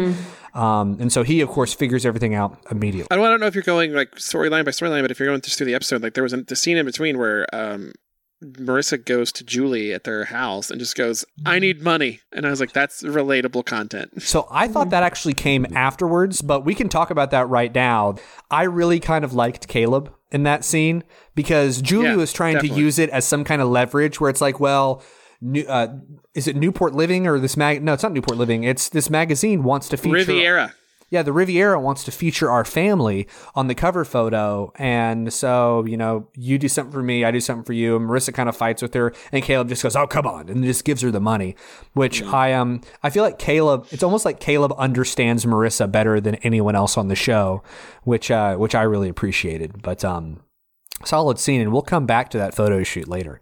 But so they're in school, um, they're drinking coffee in that opulent, amazing coffee shop that they have just randomly in the school. And Zach comes up and um, they start talking about comic books. And guys, I have some terrible news, but this is your comic book minute. So the X Men that Zach was referring to is most likely an issue of Astonishing X Men. So Joss Whedon, who was recently canceled nerd god of Buffy, Avengers, Avengers Age of Ultron, and the non Snyder cut of the Justice League, penned the first 24 issues that began on May 27th, 2004. As as garbage as Whedon is, um, this is actually one of my favorite runs of X Men because he's a good fit for Marvel's style of storytelling, which is one of the reasons why the Justice League cut that he wrote is one of the only movies I have ever turned off without finishing. I turned it off after 15 minutes. Also, watch the Snyder Cut, it's great. And this has been your comic book minute. So, as much as you guys hate it, you now know if you're ever. No, you'll never be in a situation where this is relevant. So, anyway. Um, so they're all talking about X Men, and uh, Summer's like it's too early in the morning to talk about comics, much like uh, Ryan and Chelsea would say. And so uh, Zach's like, okay, whatever. Goes off to get coffee, and um, Summer starts ribbing Seth, flirting, if you will. But I wouldn't go that far, or would I? And starts talking about him wearing the same clothes as he was wearing yesterday. To which Seth is like, "Thank you for setting that up for me. Thank you for teeing it up. I'm going to go ahead and knock it down the fairway and tell you, well, yeah, it's uh it is the same clothes. She says, "What are you shacking with with Alex?" And you know, he uh, he did. He he stayed with her Summer overnight. really did set her. Summer really did set herself up for that. Yeah, she did. Yeah, that was like a kind of a cringe TV moment. But after that, so Ryan and Lindsay decide they're they're not wanting to tell Kirsten about their relationship because things are kind of too weird at this point. How do you feel about that? They ran randomly run into each other in the hallway, and this was the first time that I was like, I had to look up Lindsay's age to look up Shannon Lucio's age because she's wearing the hair not completely pulled back. It's got a middle part. She's joined Gen. She's joined Gen Z. Uh, She's got a middle part, and she's wearing a very low cut top. Like it's very out of her wheelhouse of the things she normally wears, which are like pantsuits. She's wearing a very yeah, low she cut wears top. a lot of khakis. A lot of Michael she Scott just looked really hot in this scene. Just kind of out of nowhere, just like going to school casual. But man, it was she was looking good. So they decide to meet up to. Did he? Free, oh no, he didn't. I thought he was leaving us again. Bye. thought you were So going I guys want to say away. Lindsay's hot, and I'm leaving. Lindsay's hot. He's I'm done. over. Bye. Bye. Lindsay's hot. The end. Mic drop. So Ryan and Lindsay make plans to see each other later to quote unquote study, which we know means they're going to be hitting much more than the books. And so we go back home, and Sandy's doing this shtick where he's like very loudly confirming the plans that he allegedly made the entire time for their anniversary at a hotel and resort. So his big plan to keep the boys in line is just he's going to to you know he's going to ground them or he's going to send them over to spend the weekend at Yeah, Caleb's house, weird which means thing to just be like, we're going to send them to spend Yeah. the weekend with Caleb and Julie, which I didn't, that I've never done before. It's never been brought up before. It's Yeah. just like, okay, that's Do they even have like? Does Seth even talk to his grandpa ever? Like, I think maybe they've said three sentences to each other this whole show. They don't it's like have if- a relationship. sending them to that giant house with Julie, who clearly doesn't, who can't control anyone. That's her own daughter. And Caleb, who doesn't give a fuck, who's going to let them do whatever they want. It just seems like not a Mm-hmm. And not give them money. punishment. Yeah, this is probably one of the most bizarre parts of the show or this episode for me is we kind of flash to Summer's bedroom and Marissa is trying to study, which I've never actually seen Marissa do. They're trying to study French. I really thought you were going to say the. Jo- I thought you were going to say the joke uh, that when Sandy and Kirsten are on the couch and they're like, "Well, I think this is where it happens." Where they're on the couch and they're like, "Well, maybe we can hang out with him now as punishment or something like that." And he goes, "Oh, Bill O'Reilly's on TV. That'll really punish him or something." It was a real big. It was a real dig to Bill O'Reilly. Yeah, but I my love question S- is, Sandy is the eternal liberal. like, like were they watching? But it was already on. They didn't like flip it over.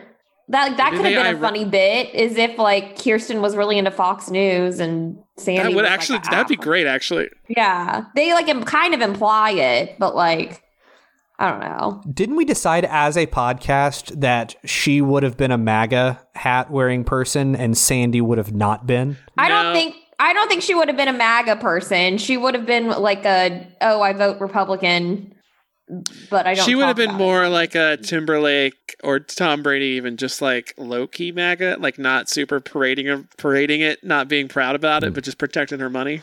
Would they have had a boat at the uh, Newport um, Harbor um, Trump boat parade? No, no, definitely not. Sandy would not allow that to happen. No, she No she would have she would have voted Trump because her and Louise Linton used to run around together. I like this. Write the fan fiction. So they're trying to study. Marissa and Summer are trying to study French, and by Marissa and Summer, I mean Marissa because Summer's got her mind elsewhere. Um, she has decided that because Seth is clearly getting laid and or making sure that Alex Jones is safe while she's changing, Gay bomb. um, that she has to go ahead and do the same thing too and take the next step with Zach.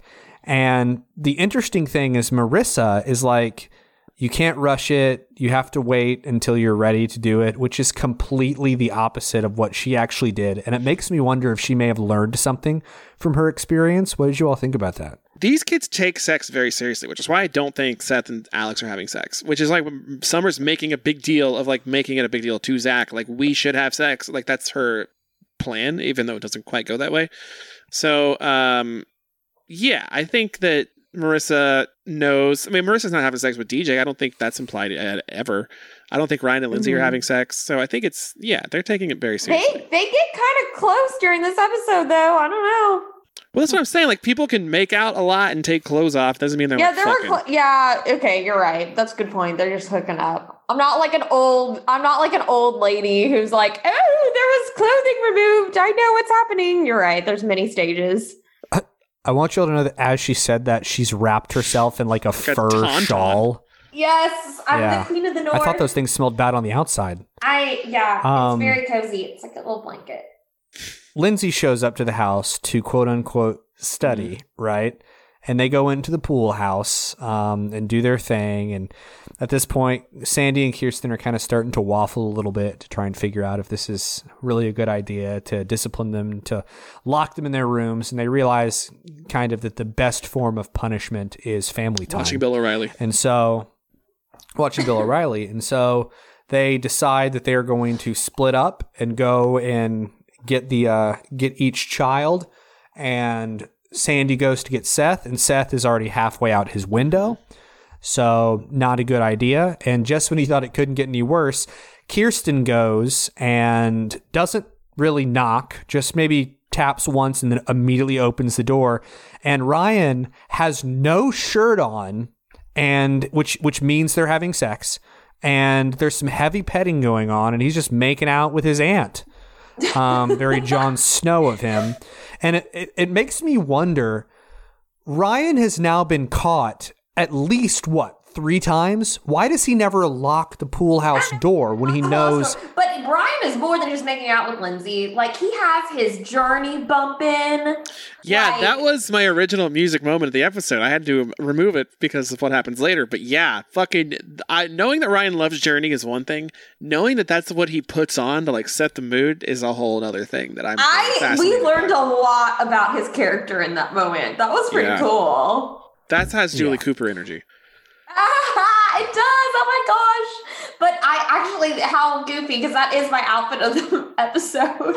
Shirtless Ryan. Well, it's like Charlotte Ryan, but like Lindsay is in like this really flimsy little like uh, spaghetti strap. Remember when spaghetti straps were a thing? But then she's wearing it with like these awful mom khakis.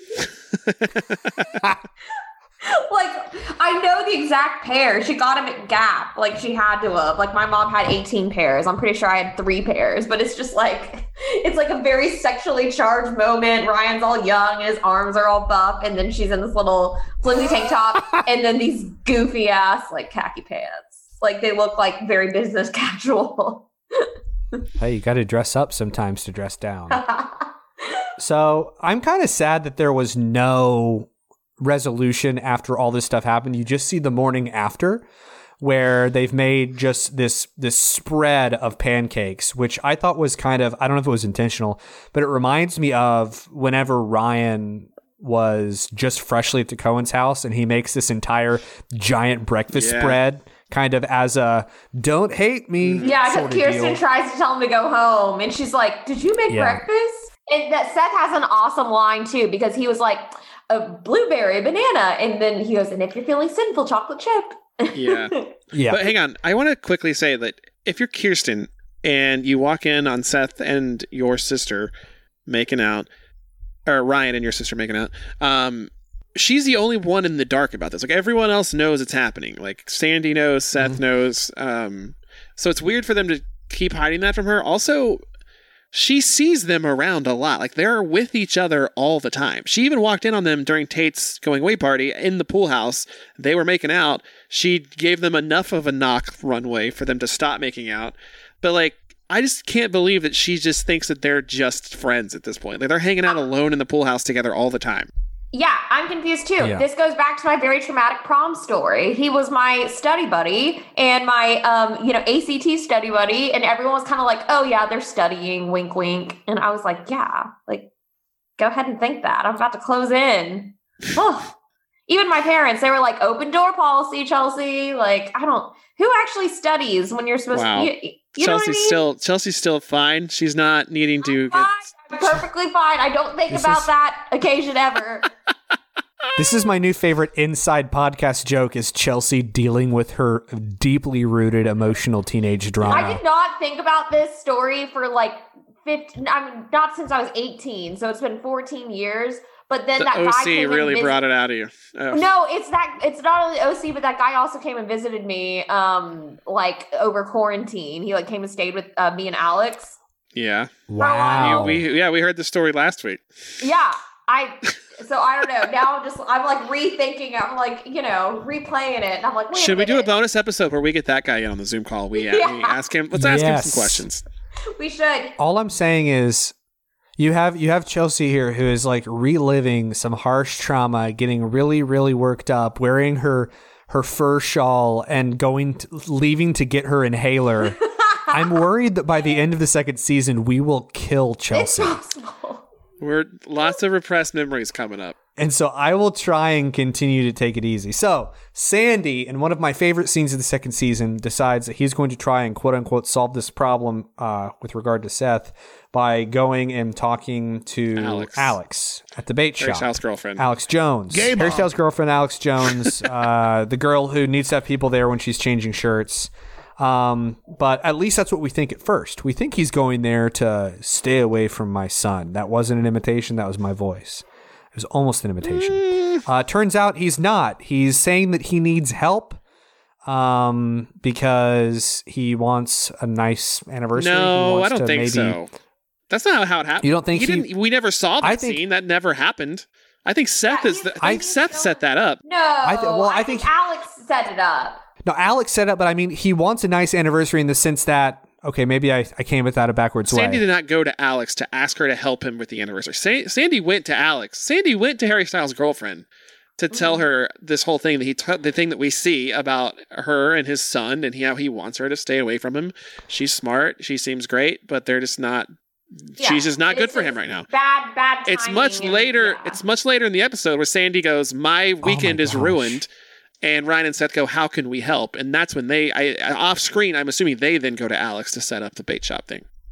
I'm Mandela affecting an episode that I watched yesterday. Okay, yeah, you're right. He he doesn't go there to like lambaste her. He goes there to basically just say, I need my anniversary weekend to go well. I need you to straighten Seth out. I need to not have this problem continue happening.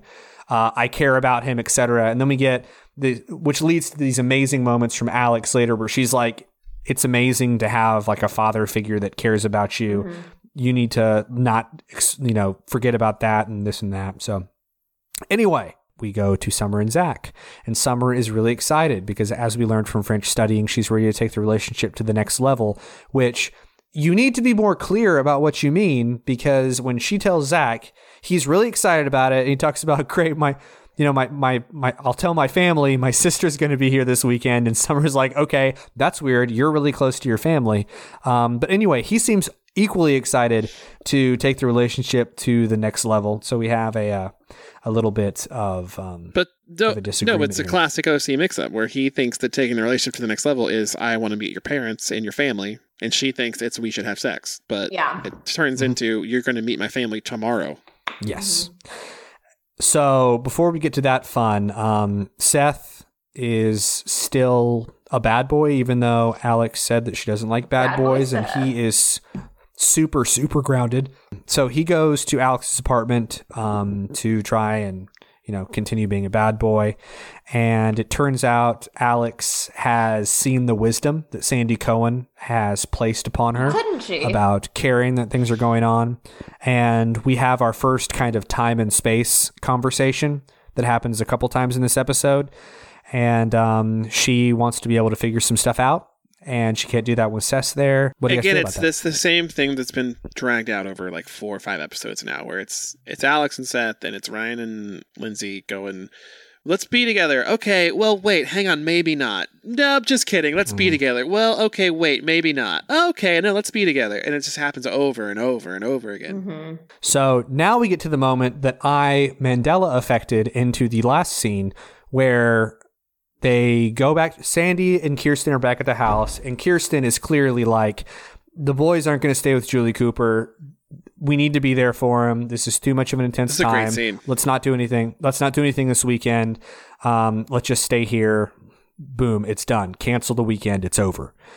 Um, and kind of continuing off of that scene, that next morning, um, Sandy gets Ryan and Seth there, and he's like, No, "Guys, no, no, hang on. You've left out a giant um, part.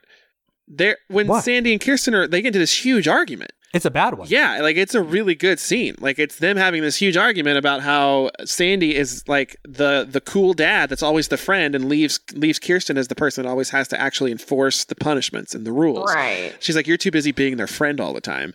And she blames she blames Sandy for the Portland thing. She's like, It's it's basically it's your fault that he went to Portland and he stayed there. You're the one that went up there and told him he could stay. Do we think that was like a low blow for her, or do some? I mean, maybe not a low blow, but it's something she's stewing on. Yeah, it's something that like you shouldn't. If she brought it up that long after it happened, it's definitely something that she hasn't gotten over. Mhm. Um, and I think yeah, that that annoys me whenever you're arguing. Like I like to have arguments about the thing we're arguing about. Yeah, And once you start bringing up other stuff, then it's just not going to go. You you have to just end it there. Yeah, There and I, I feel like in my haste to get to the finale of this episode, I forgot that there was a very good Sandy Cohen quote when he was talking to Harry Styles' girlfriend at the bait shop, where he says, Sometimes in order to be a good dad, you have to be a bad guy. yeah. Which which makes me I, I immediately when he said that thought about if you apply that quote to Tate, you're see I kind of see where my where like our issue with him is. He's being a bad dad to be a good guy. Yes. And I also completely forgot that we have a very, very bizarre line uh, from from Summer when she's talking to Zach about um, Zach's like, I have to go pick my sister up from the airport. And Summer immediately goes, Oh, is she handicapped? Gotta pick up my sister from the airport tonight. Oh, Why is she handicapped or something? No. Yeah, that I still Yeah, doesn't make sense that? to me. That's the, that was the dumbest line. Was she Like, I trying to make a dad joke? I don't know because That's a joke like- that a joke that Danny would have made. Danny was go big, right? yeah, the the Okay. big. He got too big. Yeah, too big. Yeah. No, I just because I saw that line, I'm like, I people pick me up from the airport all the time. I pick people up from the airport all the time. I don't know where she was going with this. It doesn't make sense in any way. We also have a very minor scene, a very minor scene that's important, um, leading up to uh, to to to to later with Ryan and Lindsay, where Lindsay like goes and tries to have this conversation with Kirsten about like, so do you want to go be friends and all this stuff? not And- not 'cause be friends. earlier She gets episode- she doesn't want to. Yeah. She wants to be like yeah, you want to be you want to be family. basically, yeah. And then like in an earlier episode, like go shopping and all this stuff, and and and Kirsten, Kirsten friend zones her and says, "I don't necessarily like, I don't want to be your sister. I just want to be your friend." Which I feel like that's like a next level of friend zoning. Yeah, Um, that's so- that's. Oh man, how do you tell a girl that you just want to be friends? Like That was ooh. weird because you know that Kirsten is like an empath because she could sense the disappointment and Lindsay when she walked away, but she didn't do anything to stop it. She didn't do anything to fix it. And I feel like that was just because she was in her own shit dealing with the Sandy and the, the fight of the night before. Um, so she was just in a mood and she kind of took it out on Lindsay in a, in a weird way. I mean, I th- it's cool that she was honest with her. Um, in that scene in particular, Kirsten's voice was so weird. Did anyone notice it was so deep? It sounded like she was hmm. sick, maybe. She sounded like three octaves lower than she normally sounds. Accepting Ryan into my home as my son was a huge deal for me. And taking you in as my sister, which I am thrilled about, it's just complicated. I thought that was a good. I mean, it, it obviously she was sad in the moment, but I thought it was really funny when Lindsay's talking to Ryan. She goes, "Wow, this morning I had a boyfriend and a sister, and now all I have are friends." And she kind of storms mm. off, and I, I don't know. I thought that was really funny. It's like that. In 2000, we had cash and jobs, and now. But uh, okay, so now let's get to an amazing, obnoxious, awful, and wonderful scene, and that's lunch with Zach's family. Oh. And by family, we mean Zach's mother and Zach's sister, Abby. I think is Yeah, but this name. starts off in a way that Summer's walking in going like, "Oh, Dad's love me," and Zach's like, "Oh, my dad's not here." And I'm like, "How did you not tell her this before right now?" That's a Yeah. big deal. Like they opposite walk- sex is so much easier to get along with in that situation. Like you, she needs the dad to be there. Yeah, totally. Especially because he, I feel like didn't Zach kind of warn her about his sister? Yeah, but but don't worry, he's in DC for a good reason. He's stuck on an assault weapons ban Yeah. bill. Um, so we got that little detail in there in case we wanted to know where they stood.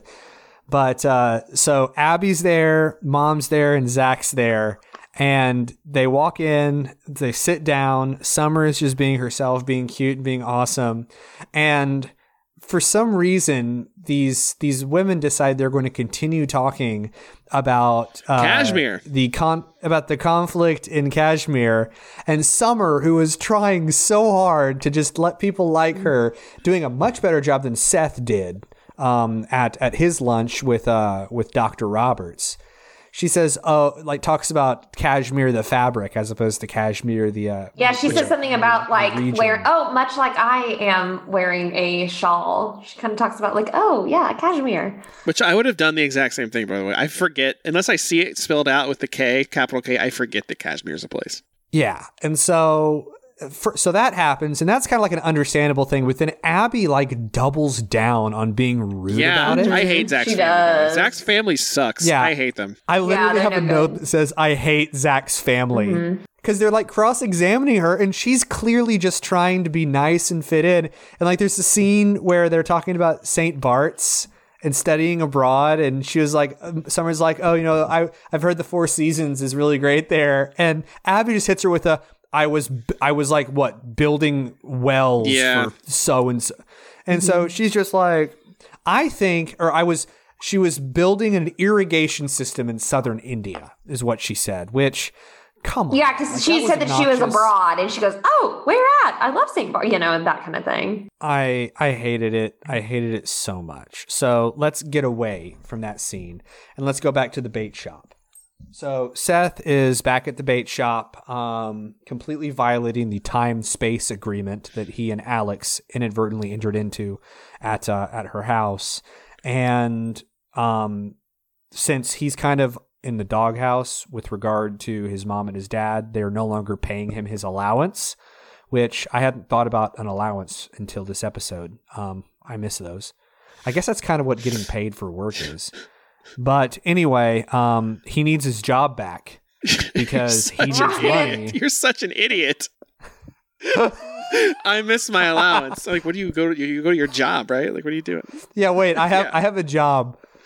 I uh I, think make that- five dollars a week. I don't think that you are an idiot. I think that you're really good at filibustering, and I think sometimes when you're like searching for what you want to say, you kind of like just say what's on your mind and then riff off of it, even if it makes no sense. like, dead. All I'm gonna say is dead air is evil air, and I will always protect you both from evil. So, um, so you know what? I'll just get through this without making any fun and quirky quips. no, it was like what you said earlier. Whenever you were like, uh, now I forgot the line that you said, but whatever you said earlier. but you're thinking about me. so, um, so anyway, he gets his job back because, and these are kind of the early stages of his plan, um, with Ryan to kind of save the anniversary weekend that they inadvertently ruined. But, um, that's really all the important stuff that happens at the bait shop. Remember that photo shoot you were talking about earlier? Let's go to the photo shoot. love this so, so we have Julie and um, we have Marissa and we have Caleb, and they're standing in front of, as Chelsea would say, their palatial mansion. And there's a photographer taking far too much time, and Caleb says what everyone wants to say whenever a photographer is taking too much time. And he's like, "Wait, this guy needs to hurry up. What's he doing? Uh, my face is going to freeze this way." And so while funny. and Marissa is we get good lines from Caleb. oh yeah, and Marissa's not smiling at all the whole time. So That's I mean, that's why it, it was funny because the a good picture. photographer's like, "Well, smile," and they're like, "We are smiling." He's like, "Well, everyone's not smiling," and it's just Marissa standing there looking just mad. And so, um, right on cue, while he's still setting up the photo, DJ shows up wearing his one of his patented weird, um, you know, thirteen-year-old going to a wedding dress. he really shirts. does not look good in a dress shirt. But Dylan, tell me about why this scene is wonderful. This scene, well, this scene is wonderful for a number of reasons, but it's perhaps most wonderful because he's like, "All right, let's go do this," and Caleb, Caleb's I laughed thinking about it. It made me laugh so hard. His react Caleb's it was so genuine. is he here? To, is he here to cut He's, the grass? is he here to do the lawn, yard? lawn? Can he reschedule? Oh my god. He's come to mow the lawn. Can't he reschedule? I'll handle this. Handle what? Tell him to come back tomorrow. And check for poison oak. reschedule? The And- way he said it was so good. It was so real. Yeah, that was good acting. and so, and so he is not there to do the yard. He is there to do Marissa and to support her um, in this photograph. And so it turns out Marissa has told him that it's okay with Julie, which I don't know what she thought was going to happen, other than Julie saying, "What is he doing here? What's going on?" and making a scene and embarrass that but that's selfish on marissa's part because i was going to embarrass dj like that's not cool yeah, She what she wanted to happen was what happened, which was just Yeah. blow- like chaos. mm-hmm. Julie goes to quote unquote take care of DJ and she meets him there and decides to bribe him to stop hanging out with Marissa. And it turns out uh, $5,000 is the asking price for staying away from the hottest girl in the history of high school. so she writes the check, leaves it blank, and throws it in his uh His weird in his nice little commercial in his Toyota commercial vehicle Mm-hmm. and he drives off. No one knows what happens with the photo. Is it taken? We don't know at this point. So, Okay, if you're DJ, you absolutely take the money and run. That's hundred percent what you do in this situation. Yeah, I I don't No, understand why he didn't do that. Like she, this is just like I said, chaos. Like why would you put yourself in this? Like take the money and go. Also, I would have negotiated for. I would have been like ten thousand, and it's a deal. well i mean that was stupid on dj's part because obviously the mom doesn't like him why would she all of a sudden want him in a picture and that's like awkward for marissa too like if i was dating a guy and he's still fresh i wouldn't be like hey will you be in my family portrait with me like that's not playing it cool that's embarrassing I actually agree with what Julie said. Was like you're just like a pawn in this, and Yeah, you should be totally right. compensated. You should be compensated for your time. And I agree. He should have taken the money. yeah yeah. Yeah. And he doesn't, but we'll get to that in a 2nd First thing I want to talk about is this really awkward, strange peer meetup um, with Lindsay and Ryan, where they both have news they want to share with one another, and they do that awkward, cute thing where it's like, no, you go first, you go first. And so Ryan ends up going first. Turns out his news is that they are just going to be friends, which, for the record, I really think that that was a good move on Ryan's part because of what he was doing, because for the reasons he was doing it. So he was saying, I don't think we should date. I think that we should just be friends at this point because the family that has given so much to me, it makes things awkward for them. So I want to do right by them who did right by me. So I think Ryan did it for the right reasons. What are your thoughts on that? I just love hearing you talk about doing things for the right reasons because it makes think about The Bachelor. Um, I I don't. I mean, again, it's just a thing where it's like, oh, let's be together. Just kidding. Let's not be together. Oh, let's be together. Just ki- like I'm just like over it at this point. We've Um, had five episodes of this. Like Yeah. literally, it's Lin- Lindsay. Like all of the four couples. We. I'm so sick of the storyline. I really am too. I d- and I but I like Lindsay. I don't think this is Lindsay's fault. No, it's not. No, and I will say, I think this episode was a bit of a reset. Like it did kind of feel a little bit like a finale or like right before a hiatus. Um, because I do feel like a lot of loose ends were tied up. Now we start to get to the finale of this episode. And it begins with this new plan that Sandy has. Um, they're going to go. They're going to go to dinner at McDonald's. The Arches. um, the Arches, as they always do, the Golden mm-hmm. Arches. And he decides that he is going to pull some of his weight as a former public defender, and to make sure the boys don't misbehave, he has two really buff cop mm-hmm. guys who are going to come and babysit them. Mm-hmm. So little do we know, this might be all a part of a very intense plan. So they go to McDonald's, a nicest McDonald's we've ever seen. They eat together. Um, Kirsten is, as we can expect, distracted uh, with everything that's going on. Um, turns out she may be distracted for right reasons because, uh oh, everyone, here come the two hot cops into McDonald's to say, hey, I got a problem. The boys are gone. Cops. These cops are not even that hot. They would not make it past the first round of March March Madness. someone who's willing to put their life on the line for me, I think that's very attractive. Wow. I love it so, So- much. A cab. so we're podcast divided. everyone. Hey, Cap. So, so A cab for cutie. um after trivia team name. Oh my god. So the pod. um there's there's this brief, adorable, but also makes me so mad that she feels she has to change scene where Summer is watching the news and is surrounded by all of these magazines, like The Economist. She talks about uh, Jacques Chirac. Jacques Chirac and Kofi Annan and all this stuff, or Kofi Annan. Um, and so there's this brief scene where, you know, we kind of see what Summer is becoming. And this could be the part where I can't remember. Was it, were we talking like in the first season about how at some point Summer like gets either gets really smart or is shown to be really smart at some point? Um, I feel like this is kind of the beginning of showing smart Summer because she's able to pick up on that stuff. Like Well, it's she's not insane how not fast smart. Zach says it herse- himself. Like people are smart in different ways. Like she is very smart. Yeah.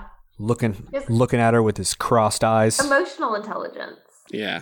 So anyway, um, I, I I'm not sure how they get to this point. I how how Sandy and Kirsten determine that oh they escaped from the police, so both of them both of them must be at the bait shop. I guess because uh, Alex is there. But anyway, so they show up to the bait shop. They're still kind of arguing a little bit when they get in there, and then lo and behold, surprise, it's a great party. party. And not only That looks like a fun ass party too. yeah, that the only thing it's missing is some six uh, kegs, six kegs, and crazy honeys. Six kegs, six kegs, crazy honeys, and some balloon therapy Newport. So, um, so they rolled in there, and you know we had Modest Mouse in the last episode, but we have one of the greatest bands ever in this episode, and it is Sandy Cohen and the News. Who is the news? Like I know it's I know it's a play on Huey Lewis, but like who is this band? But like who just knows these songs? Like are they just a jam In- band? I don't know. I have questions. In my head, I like to think it's actually the News, as in Huey Lewis in the News, but I know it's not. Dylan, can I tell you a joke? I think you're gonna really like. There's a local comedian named Zach Smith that he's he's one of the best that's ever done in Oklahoma City. Hmm. He has a joke where he goes, This is my impression of Huey Lewis berating his band after a concert. Well, guys, I hate to say it, but I got some bad news.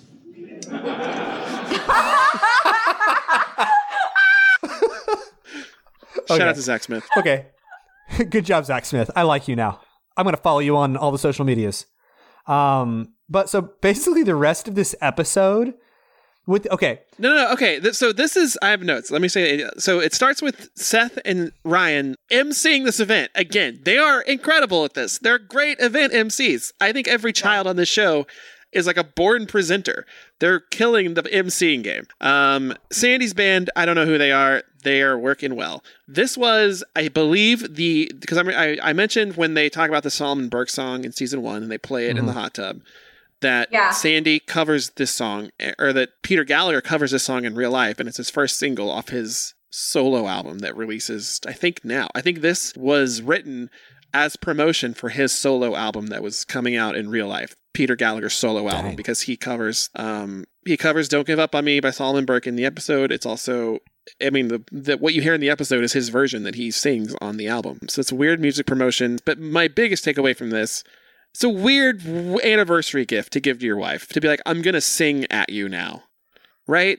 Well, he also bought her dinner. Okay, if you want to go have a night out with your wife, that's cool. If you want to have a party with your friends and family, that's cool. But to be like, I, I'll, but also I'm gonna get on stage and sing for 30 minutes.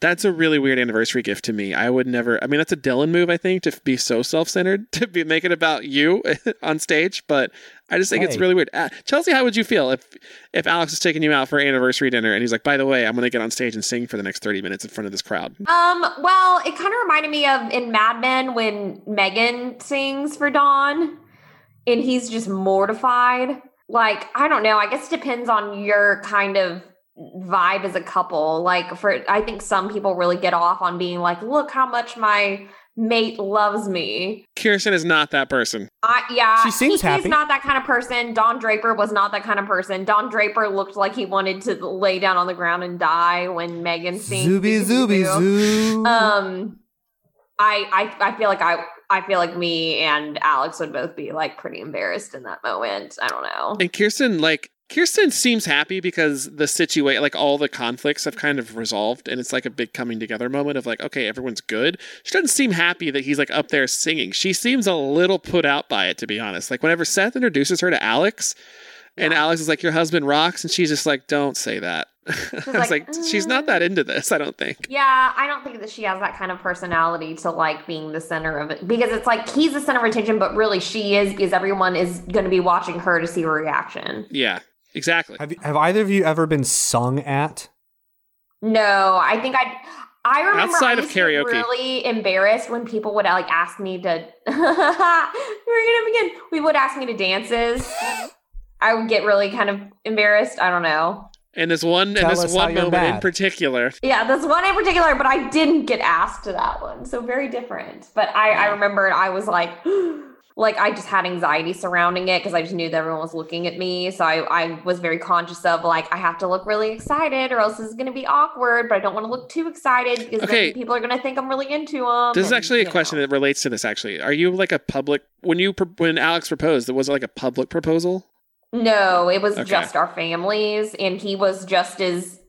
I mean, Alex is more so of an introvert than I am, so he like I don't even remember. He, says he doesn't even remember the sentence that he said to me. He didn't really prepare anything. How do you think you would have reacted had it been in front of a large crowd of like a lot of strangers? Well, even uh, this is this is like kind of personal, but even during our wedding vows, I felt that same kind of like, oh, everyone's looking at me. I have to say something funny. And I remembered the um the you know past. It's not even pastor. Our friend officiated our wedding, and he was like, "Do you promise to love and obey?" And I was like, I was so awkward in that moment. I was like. Obey, like I literally said that during my wedding ceremony. Like that's terrible. You're That's supposed funny. to be really serious. That's like and say, charming. No, you're not supposed to be serious. Oh, are you? I it's don't. it's I your wedding. You can be whatever you want. I've officiated like five or six, five weddings in my life, Mm-hmm. and like I, you got to make them funny. I gotta make them laugh. There was a lot of other funny moments at our wedding though, but just during that moment, I like that's one of those things when I look back and I cringe because I was like, oh, was I being disrespectful like in that moment? Like, Of y- of what? I don't know. Of, Of your- the of Lord. yourself? Yeah, or just of like Hey, the he's got a sense of humor. The vows. I don't know. The thought of someone planning something, getting something together, and doing everything all for me so people can like be excited about me, I get incredibly uncomfortable.